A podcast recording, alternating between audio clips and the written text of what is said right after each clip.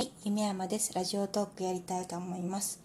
え今日は、え365日世界一周絶景の旅という本についてと、そこからこう浮かび上がってくるこうブラジルのことで今黒人さんのね悲しい差別的な問題が取り上げられてるので今日はちょっと文化的なところからあの人種差別的な話をしようと思いますのでちょっと苦手な方はねちょっとやめていただいて聞いていただきたいと思います。えー、とまず雑談から入るんですがこうね本屋さん久しぶりに行ってきました。こういいですね自粛の時にも出てたんだろうけどちょっとなるべくね外出しないようにしてて知らなかったんですけどやっぱ自主学習に最適な本だったり、うん、あのなんだろう旅行気分を味わえるような本がねたくさんありましたでこう絶景の写真を一冊にしたようなものとかうん、コロナ関係なくもともとインスタとかで映えてたってので発売決定してたのかもしれないんですけどやっぱあの本屋さんが推してたというかね、うん、特集という感じでこう出てまして。で私がこの選んだ本はあの365日1年かけてもしも世界一周できたならっていうコンセプト。でこの本はあの世界旅行とか海外旅行が大好きな人たちが集まってこうもっと海外旅行の魅力をあの広めたいっていう思いで作られた本ででなかなかねこの海外旅行マニアの厳選された写真集なので もう最高ですね。でこのもしも行けたらっていうこの妄想をすごい膨らましさせてくれるのであのちゃんとあのこの本に沿ってあの毎日こう行ったらちゃんと世界一周できるようになっているのかちょっとそれはもしかしたら違うかもしれないんですけどあのねあの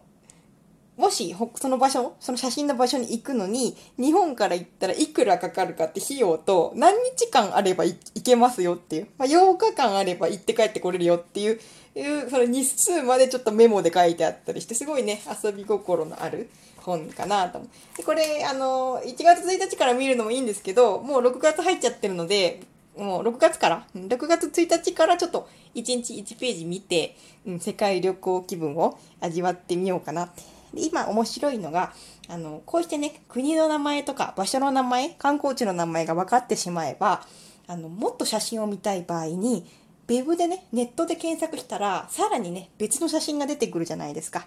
であのもっとその国のことを詳しく調べてみたければもっと見ることができるしこういうねあの辞典じゃないですけどうん一冊あるとこうネット検索をしてさらに楽しめる本っていうのはすごいね買う価値がねあるかと思います。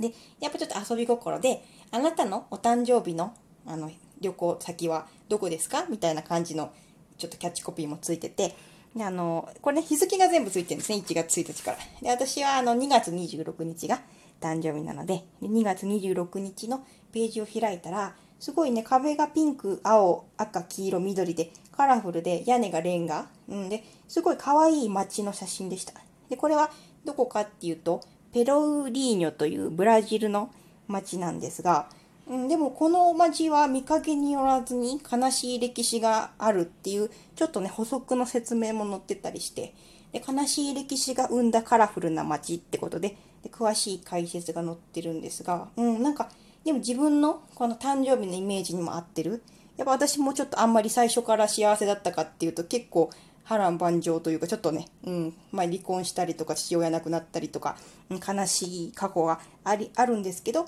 今すごくそれを感じさせないぐらいにあの楽しくしているという、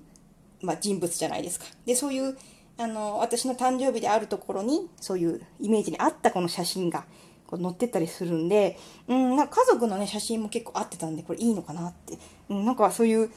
センスあるなっていう本ね。すごいセンスが炸裂してる本なんですけど。でここを見てた時に、やっぱり奴隷にされてたあのアフリカ人の人たちが、うん、すごく悲しい歴史を持ってるんですけどもこう民族がねいろいろ融合したおかげでアフロブラジルという独自の文化を生み出したって。でこう奴隷たちだった人が今はあのお祭りでねこう音楽でこう演奏したりサンバを踊ったりするすごく陽気な街になっていると。でこのアフロブラジルの文化についてもちょっとちょっと調べてみて、うん、でいろいろ見るとやっぱりすごくねあの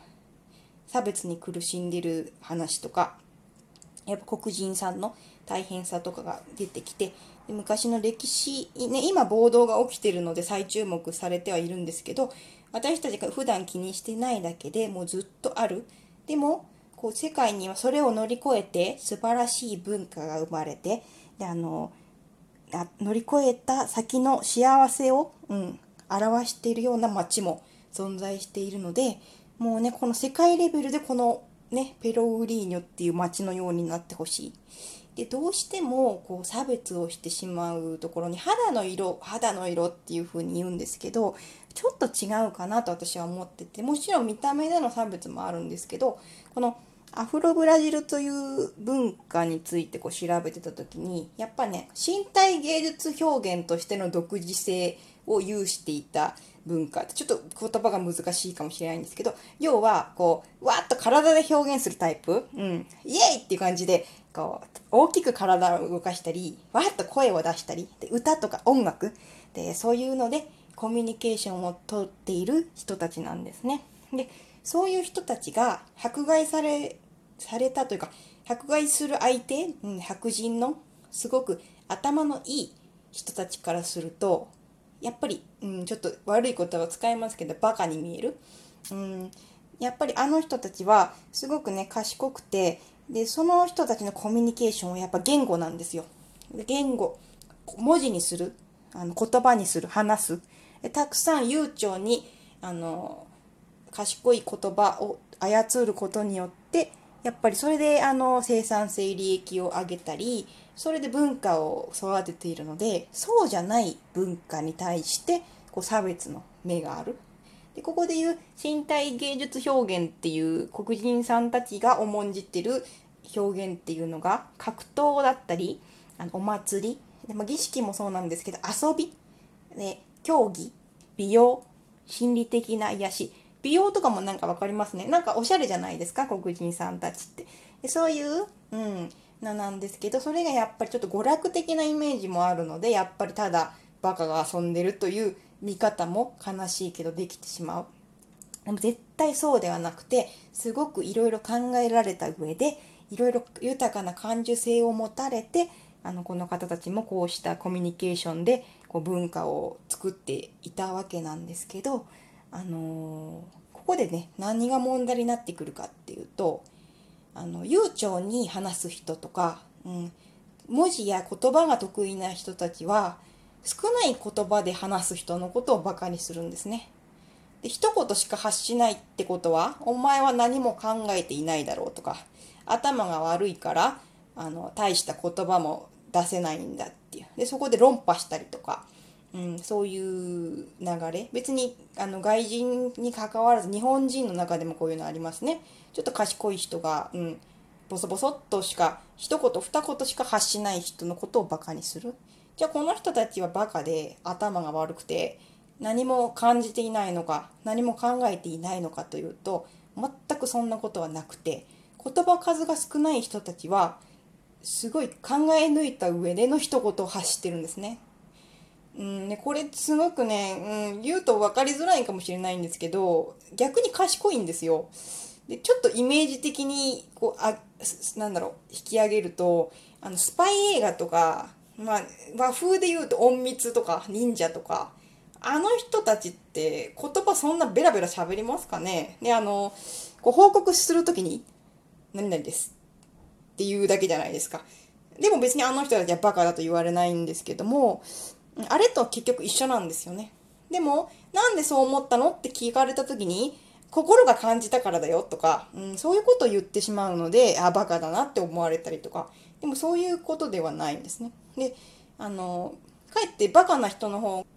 ボロをね、あの隠そうとし、包み隠そうとして、ベラベラベラベラベラベラ喋るんですけども、そういう、なんかたくさん言葉を喋れば頭がいいか、で、あの言葉数が少ないとバカかっていうと全く違うことがうん、よくね分かっていただけるかと思うんですけどもやっぱこの文化的な違いとかからでも差別が生まれてしまう。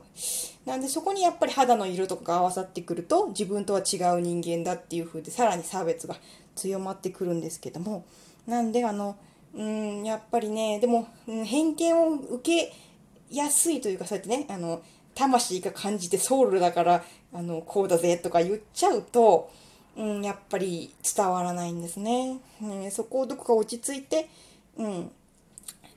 なんか説明できる人が出てきたりとかそういう人が代表になったりするとまた見方がね変わってくるかと思うんですけどやっぱりこう同じ英語を使っていても言葉の捉え方が違うことでも差別受けますし本当にねあの外人だからとか顔が違うから肌の色が違うからってことではないんですね。全然あの日本人の中でも全然あるので。うんでそういう、うん、その辺がやっぱり分かってない。で、やっぱりどっちが不利かっていうと、圧倒的に言葉数が少ない方。うん、伝わらないので。で、それは何かしらのイメージ、インスピレーションで一瞬で伝える技術とかが出てくると、え、こんな、こんな考えてたのとか、こんなに豊かなイメージをこの人たちは感じていたのってもう、この言葉でベラベラ言ってる人たちがね、びっくりしてひっくり返るね、時代が来るかと思うんですけども、まあその、ただ文字、言葉で理解している人たちよりもものすごい情報量をこの人たちは頭であの感じ取っているので、ちょっとね、うんまあ、芸術家と考えてもらうといいんですけども、うん、だなのでやっぱり大きな声を出す人、急に体を動かす人に対してマナーがないとか冷たいところがやっぱ日本人でもあるし頭が賢くなればなるほどそれはいけないことですって教えられてるので難しいんですね。でも決してそういう人たちがあの悪い人ではないということをきちんと知っていないと結局こういう差別はなくならない。でもあのこうして少しラジオを聴いてくれた方とかあそうなんだって知ってくれる人が増えていけばいいですね。でもこれを荒げて言ってもダメ。でこうした少しずつ分かってくれる人にもう少しずつ少しずつ伝えることをもう10年20年30年続けないと世の中変わっていかないかなと思います。なんで今日は難しいですがここまでにします。